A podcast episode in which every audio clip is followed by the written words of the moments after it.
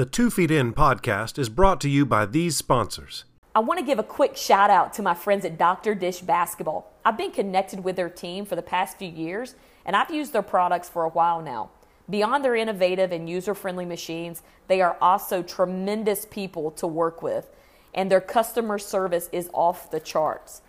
It's no wonder why they become the preferred choice among top programs around the country and even world. I'm very grateful for their support of the show. Make sure to check them out at drdishbasketball.com or Dr. Dish B-Ball on social media. And mention Two Feet In when ordering your next Dr. Dish to save an extra $300 off your purchase. Okay.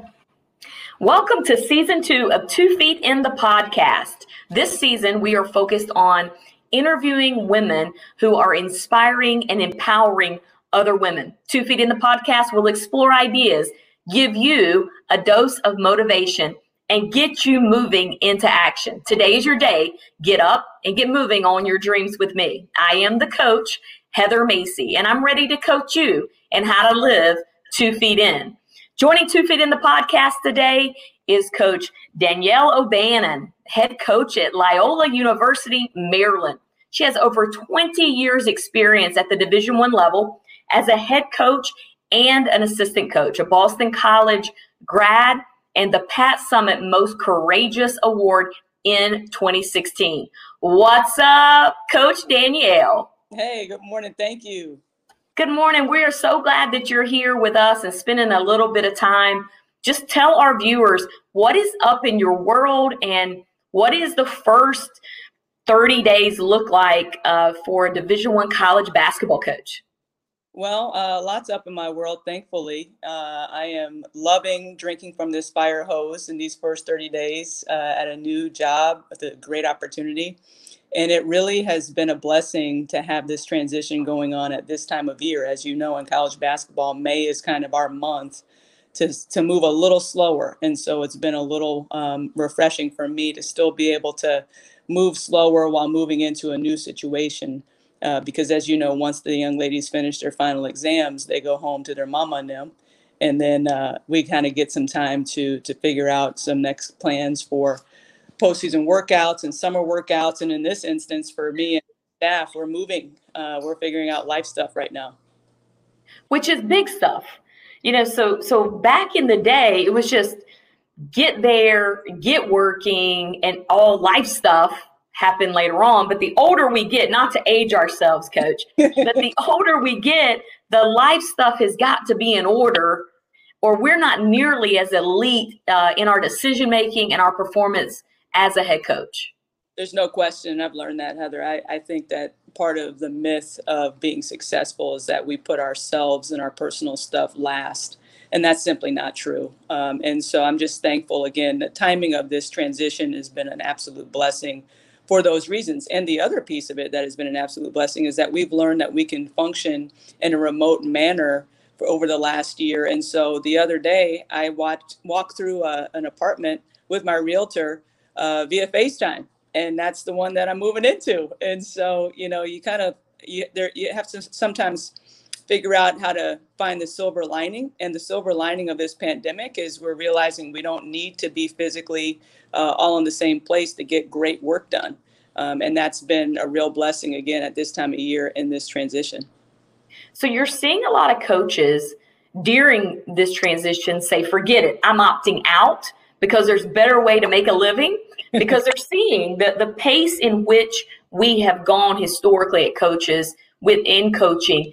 Um, it just it, most of the time isn't healthy pace, um, and the amount of data that's coming in and decisions that are being made. Let's dive into this is your second time as a Division One head coach. Give us your this is the way I did it that time. This is the way I'm doing it this time. Two key differences. Uh, number one, at Kent State, I felt compelled to have a staff hired mere days after my hiring announcement. And I loved every coach that I coached with at Kent State. This is not a statement directed at their performance or dedication. It's more of a statement about how first time head coaches, we feel pressure to have all the answers already. And at the end of the day, I know that I've done a better job hiring for fit at Loyola because I took 10 days to just listen and learn from the people currently in the program at Loyola before I went about completing a staff. I did have some people in mind on the front end, but now I know that I'm, I'm confident, I should say, I'm confident that we have the best possible fit for the current women of Loyola women's basketball and the future women of Loyola women's basketball because I took that time to assess the situation, to learn the people in our program, and I didn't feel pressure to have all uh, all four of us, you know, all four of the three coaches and the director of ops. I didn't feel pressure, didn't allow myself to succumb to the pressure this time to have everybody on board in the first two days after my hiring announcement. Um, the second thing I will say is at Kent State, I, and I heard this from Joanne uh, McCallie many years ago. She spoke at a coaching clinic, and she's done a she's been a fantastic ambassador for our game, and what she's doing right now with regards to mental health is just amazing. But she said never delegate relationships. And one of the things that I did at Kent State was I delegated relationships with our strength and conditioning coach, with our academic advisor, um, and that was that was not beneficial in terms of our communication. And so i delegated those relationships through my assistant coaches again who did a fantastic job but the messaging wasn't always consistent in terms of what i wanted done because the people that i was asking uh, to deliver the message might not have understood exactly um, the words and the terminology that i would use. So instead of me communicating directly with our strength and conditioning coach with our academic advisor sometimes there was there was some messaging that got lost in translation. And so i'm not doing that here at loyola. I've told our our strength and conditioning coach i've told our athletic trainer in my mind and i sincerely believe this in college athletics those two positions are truly the mvps of the program. Um, because they literally per ncaa rule have more access to the student athletes our you know if you look at every week hourly they have the most access to our student athletes and so they truly are, to me, the MVPs of the program. And so I will not, moving forward, delegate any communication or relationship with them because we all need to be on the same page because we're all serving the student athletes. So Coach P's been on the podcast. And awesome. she, oh, yeah. So she's been incredible. And one of the things that we dove into, and I, I want you to explore this, is generally speaking in leadership the reason you got the position you got is because there's something about you that can't be hired to the left and the right person. So you're going, can't delegate the relationship. And I would even go deeper into, let's just say we're a CEO. It doesn't have to be a head coach, it can be a CEO. Sometimes it's mom, whatever that leadership title is, and understanding what you uniquely do. So for me, I'm a pretty good recruiter. But the problem is, is when I became the head coach, what did we learn early on? The assistants do the recruiting, Danny, right? The assistants handle that stuff. Well, ultimately, recruiting is the relationship. And the recruiting is the ability to have the relationship with the kid, to coach them hard and to challenge them and to make decisions like that in the middle of the game. So take it like you're the CEO and you have these skill sets. Talk to talk to our listeners about other things that you you're good at them. Maybe you're not so good at them, but they can be non negotiables.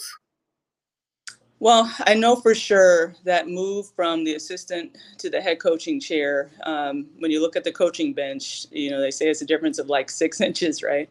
Uh, but that move from the assistant coach's office to the head coach's office at the end of the hall all of a sudden changes everyone's approach even when you don't want it to to your point. You, i mean you you made your career as a great recruiter and then when you became a head coach you couldn't just be a specialist anymore.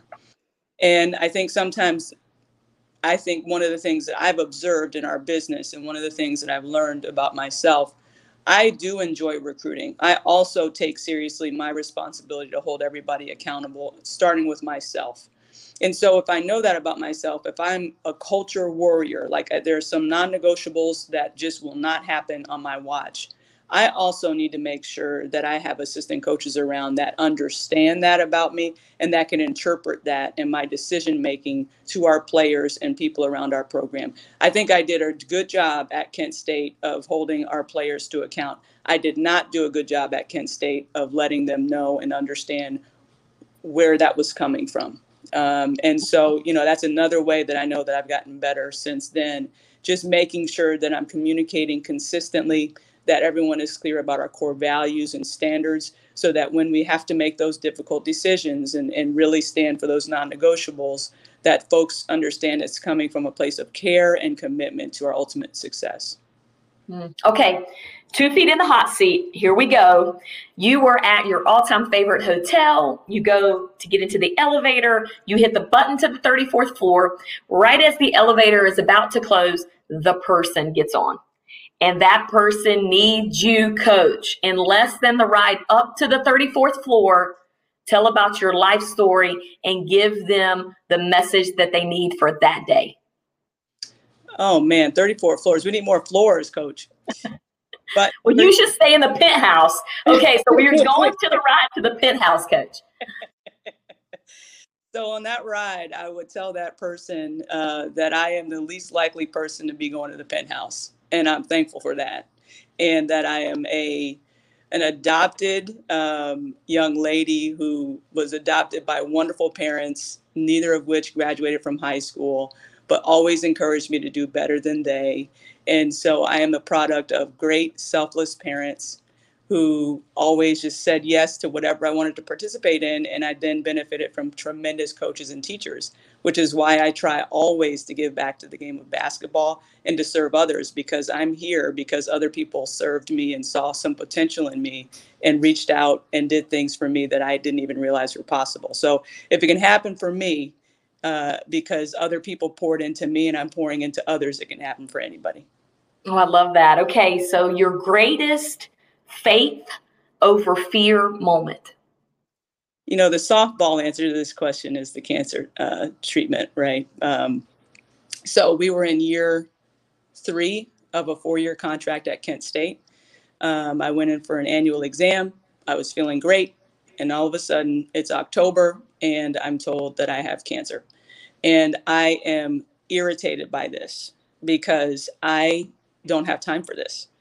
So I said to my doctor, I said, well, initially it was an annual exam and he wanted a follow up. And I said to him, I said, well, if you can get me in between October, literally October 11th and October 14th for this follow up procedure, we'll go for it. If not, it'll have to wait. And so um, he, his scheduling nurse calls me back and says, we can get you in on October 12th. And I was irritated because it was very inconvenient. But the faith over fear moment was this idea that if it was up to me, I would have postponed this procedure that actually revealed that I had cancer.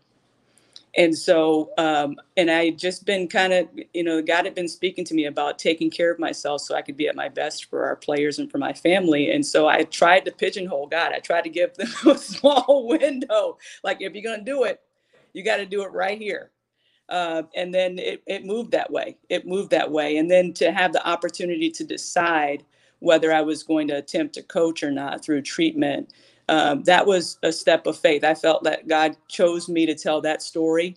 And as long as He was going to let me coach, I was going to. And so the, the faith over fear decision was to ask my athletic director for his support that I would coach as long as I could. I had to have, you know, one of my assistant coaches ready um, in the event that I was not available. But um, I praise God. I praise God for that opportunity to truly walk the walk for our student athletes and our community. And the basketball is the best medicine. But you know, the the smart part of my brain said, you know, you should probably focus solely on treatment and solely on your health but there was something tugging at me that said I needed to I needed to do this publicly as long as I could serve our team without compromise and it worked out that way.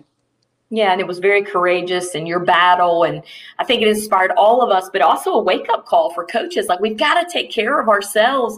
And I empathize with what you just said because I'm a little bit the same way. Like, listen, I've got this window and that window, and it needs to, we need to have this procedure here, and it can't inconvenience my focus for a game. How yep. ridiculous is that thought? Well, but it was, yes. it was normal yeah, and that's the same thing that we were talking about earlier in this conversation, right?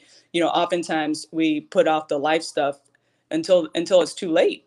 Honestly, you know, when you talk about earlier in our careers, I mean, we're both just just over 30, thank God. But um, you know, earlier in our careers, uh, you would have I would have not moved until maybe the end of summer and I just would have been out over here spinning my wheels, hotel, staying with friends and family because the job, the job, the job. Just the same thing with this health situation. If you, I mean, I honestly, if it was up to me, I probably would have gotten very sick because I, I, I was desperately trying to postpone this procedure uh, because it was inconvenient because I needed to plan practice, coach. I mean, that that's wild. It's not what happens to us, it's what happens for us. And I will tell you this um, it's been now 18 months ago or something. And on January 17th, I had a procedure, and I've not talked about it publicly, mm. but it was in the middle of, you know, we had these three days where we weren't playing. I was coaching at the junior college at the time. There is no way, if I was a Division One coach, that I would have had a procedure on January 17th. And I had it. It worked itself out. We moved forward from it. But the ability to know, I do believe there's no question in my mind that the timing of how all of that occurred is it is something that happened for me, not happened to me. And there's great peace in knowing that. I haven't talked about that very much publicly, so thank you for allowing me to bring that out and share a little bit of that today. Absolutely. Praise God. I'm glad you're good. Yes, absolutely. All right, Danny, let's go into this. Old self, new self. Can you give us your best? Now, this is storytelling time, okay? Ah. So don't put us to sleep. But best story, old self, new self. My goodness. Old self, it was black or white.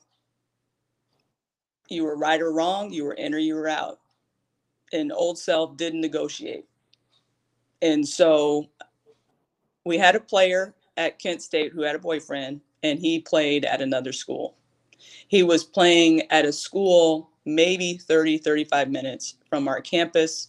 This was a great opportunity for her to go see him play. So, and she rarely got to see him. And she, at this point, was a she was a junior for us, and and so you know, in my opinion, if your juniors and seniors haven't earned the uh, respect of your program to have some exceptions, then then we're all doing something wrong. So in any case, she asked me if she can go um, to the football game on a Saturday afternoon, and I had practice scheduled during that time. And I, it was black or white. I can remember saying to our coaches, you know, she she's not as locked in as I thought. If she really is asking me to move practice for our team so she can go to this football game. And I remember our coaches saying, "Are you, you know, are you sure you you want to make that type of conclusion?" And I was like, "Hey, we're all in. You guys don't ask me to move it. I don't ask you. I don't ask them to move it. And in hindsight, Heather, it really wasn't that big of a deal. Hmm. It really wasn't. It was it was a tremendous opportunity for her to support her boyfriend. Um, and she never really got to see him play because they were at two different schools. And really, you know, was it fair for me to think she wasn't locked in because she wanted to go see him play football? It wasn't. It wasn't. So, you know, the the the old me or the young me thinking that it was a black or white issue. That wasn't it. Mm-hmm. So, you know, that that I think I missed the mark on that decision in terms of not moving practice. I, I think I missed the mark on that one. And it really wasn't a, a, statement on whether or not she was invested in Kent State basketball. It really, it really had nothing to do with that. Um, new me, I can say now that I tell our players and our coaches and in general i tell people that i care about them more i think life has taught me that that's important uh, the fact that i know that i don't i can't assume that i would be here um, at this juncture so i do tell our, our players i care about them and, uh, and i miss them but i also tell them if they ever repeat that i'll say i never heard of them uh, but i just try i just try to be better about being more expressive with our players in particular, because what we're asking them to do, especially this last season through this pandemic year, you know, they they need they need to know that we care about them. And the way that I show that I care about them is through consistency. My college coach, Cathy Inglese, was a fantastic model of consistency. She didn't ever tell us, you know, she loved us but she worked her tailpipe off for us and we were prepped all the way up for every practice every game. There was never a situation that we hadn't seen before in practice and that was her love language right? Her prep uh, her consistency and accountability. And so a lot of those same traits, you know, are some things that I convey or try to to our student athletes. But these these young people, especially given what we've all been through in the last calendar year, they need to hear us say we love them and that we value them and that we respect them. And they need to hear those words. They don't just necessarily need to see me, you know, watching hours of film because that's how I really show them that I love them and I'm invested. They need to hear the words. Uh, and they need a hug from time to time. So, so now the current me, um, the older, wiser me, I'm more expressive in that way. Okay, I love that. Okay, it is time to jump on the two feet in quick style questions. Lock in and let's go. Let's do some rapid fire. Give us your best quotable. How you do anything is how you do everything. You better believe that.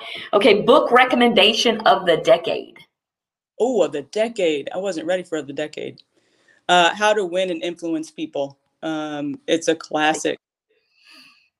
Podcast or video that will expand our listeners' thinking. Um, I would recommend listening to any episode of the program um, LLC. It's the program that does uh, team building and leadership training. Um, they do a fantastic job and talk about timely uh, topics in leadership, team building, you know, selecting leaders, accountability. It's a fantastic listen. Okay, give us your key to habit stacking or creating a routine that works. This is a this is a good one for me, Heather, because I started running a, about a year ago, and I can tell you sincerely that running was never on my top five favorite things list, like ever. Uh, but I started running because all the gyms were closed, and I wanted to be outside, safe, away, you know, safely away from people. So I just challenged myself to run two miles a few times a week. Um, but I needed to do it without two consecutive days off. So if that makes sense. So I just made sure that if I ran Monday and Tuesday and I took Wednesday, that I didn't also take Thursday off. So stacking habits for me meant trying to make sure that I just set uh, a goal of not missing two days in a row. And then I did try to start a streak. How many days in a row you know will i will i get to run? Um, and then eventually it became something that was part of my daily as i started to feel better i gained more confidence. But not missing back-to-back days to me um, of this habit that you're trying to establish not missing back-to-back days or back-to-back opportunities that's big. You get one phone call to whom and why uh, i would actually call my birth mother and thank her for her decision because that was not an easy decision. I think um, the easier decision or the quicker solution would have would have been terminating the pregnancy. And I I just would like to thank her. And honestly, I'd like to hear her laugh um, because people say that I have a unique laugh, and so I want to know uh, if if that if that's her or if that was my dad. I love that. Okay, give our listeners your final thoughts or takeaway. Final thoughts? Um, i just am constantly amazed by how often i talk with young people and they're disappointed that the person they love the most didn't believe in them. And oftentimes it has nothing to do with that person and how they feel about you. It has everything to do with that person and how they feel about them. And so i just would the final takeaway is there will be that time where you get surprised by someone that you care about and that you thought cared about you, but don't take that as a, as a statement uh, about how they feel about you. Let that be their thing, and let and let your goal and your mission keep propelling you forward. But just be ready for that moment. But then also don't let that be um, this personal attack. It has less to do with you and more to do with them and some fears that they're facing or that they faced in their past. Mm. Thanks to our guest and friend, Coach Daniela O'Banion, for being part of the Two Feet In experience. Visit the show notes to learn more about Coach and to reach her directly. That's been Coach Danielle O'Banion on season two of Two Feet In the podcast, where inspiring women are focused on empowering other women. A big thanks to all of our guests and our sponsors for breaking down ideas, giving us a strong mo- dose of motivation, and helping us learn to live two feet in. Thank you, Coach. Thank you. The Two Feet In podcast is brought to you by these sponsors. Have questions about recruiting for your high school or college athlete? Kathy Reeves of PD Sports Recruiting has your answers. Give Kathy a call at 404 662 7816 now